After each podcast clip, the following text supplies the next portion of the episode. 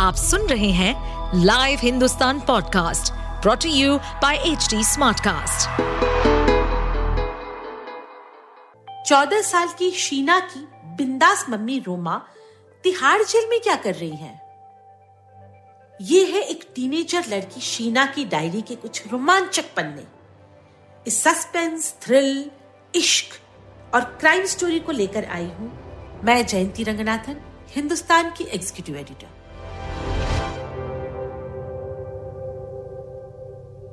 शीना की डायरी का सत्रहवा एपिसोड। मुश्किल रास्ते। मेरी मम्मी की लव स्टोरी।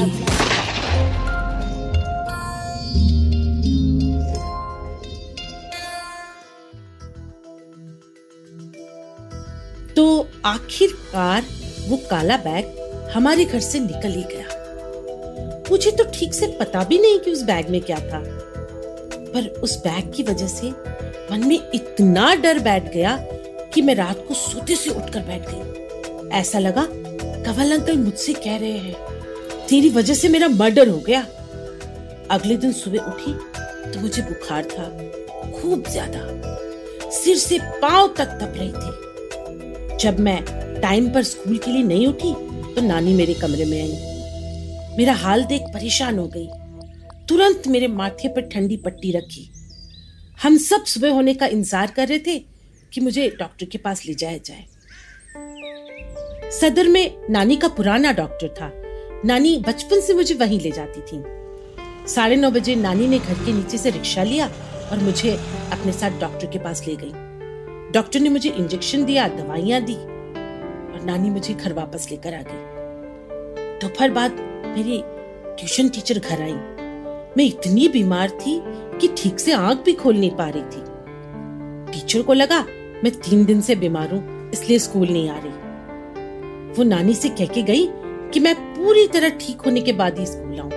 वो एक्स्ट्रा क्लास लेके मेरी पढ़ाई करवा देंगे। मेरा बुखार रात तक उतर गया। अगले दिन सुबह उठी तो काफ़ी ठीक थी। टाइम पे उठ भी गई। कमरे में आई तो अलग ही माहौल था।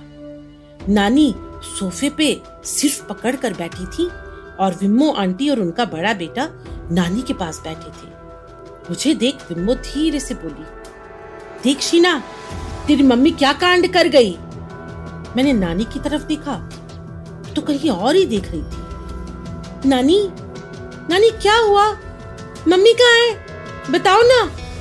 ऐसा लग रहा था मुझे दोबारा बुखार चढ़ जाएगा। जवाब दिया विम्मो नानी ने। तेरी मम्मी तो गई। तेरी नानी को बहुत दुख दे गई। मैं अब तक अपने आप को रोक के बैठी थी। मैं ज़ोर ज़ोर से रोने लगी। मम्मी कहाँ गई है? मुझे कोई पता तो क्यों नहीं।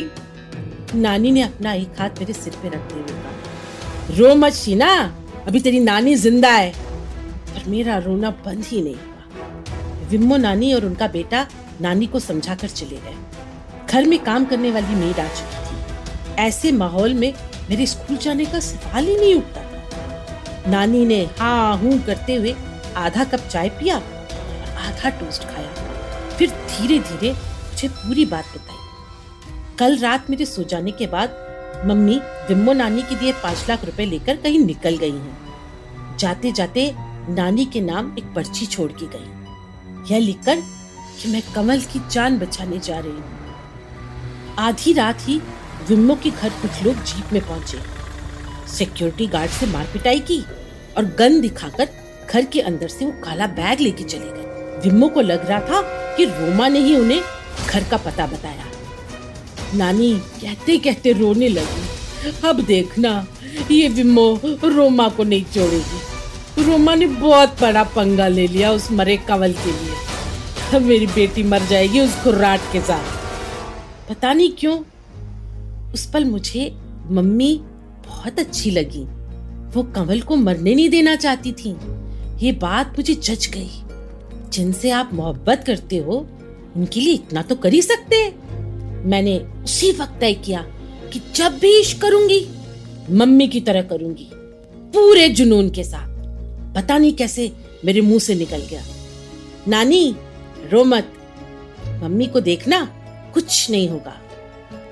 दस दिन तक मम्मी की कोई खबर नहीं आई। मम्मी का फ़ोन भी बंद था। मैं स्कूल जाने लगी, पर हर समय एक डर सा लगा रहता। नानी की हालत खराब थी।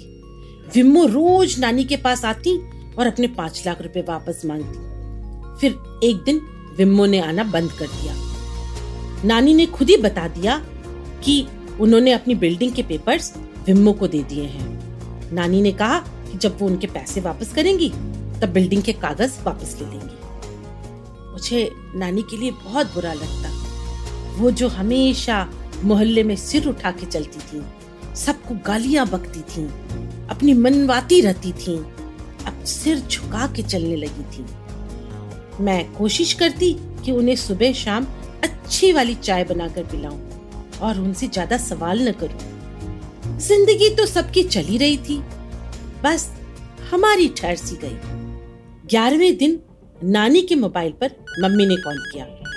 फिर किसी नए नंबर से मम्मी का फ़ोन। शाम ढल गई थी। नानी सूप पीकर बिस्तर पर लेटने चली गई थी। एक तो ठंड बहुत पड़ रही थी। दूसरी नानी ने रात पीना भी बंद कर दिया था। मम्मी का फ़ोन आया तो नानी उछल के बैठ गई और ज़ोर से चिल्लाई, शीना, इधर आ। तेरी मम्मी का फ़ोन आया है। मम्मी मुझसे पूछ रही थी। कैसी है मेरी शीना? मेरी बेटी? मैं अपने आप को रोक नहीं पाई। आवाज़ भर्रा गई। मम्मी तुम कहाँ हो? मैं और नानी बहुत परेशान है।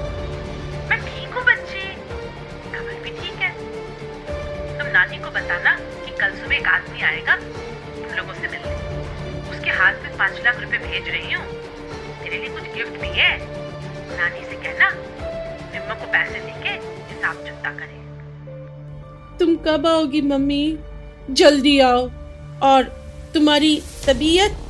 मम्मी ने बीच में बाय बाय अपना और नानी का ख्याल रखना कह के फ़ोन ही काट दिया।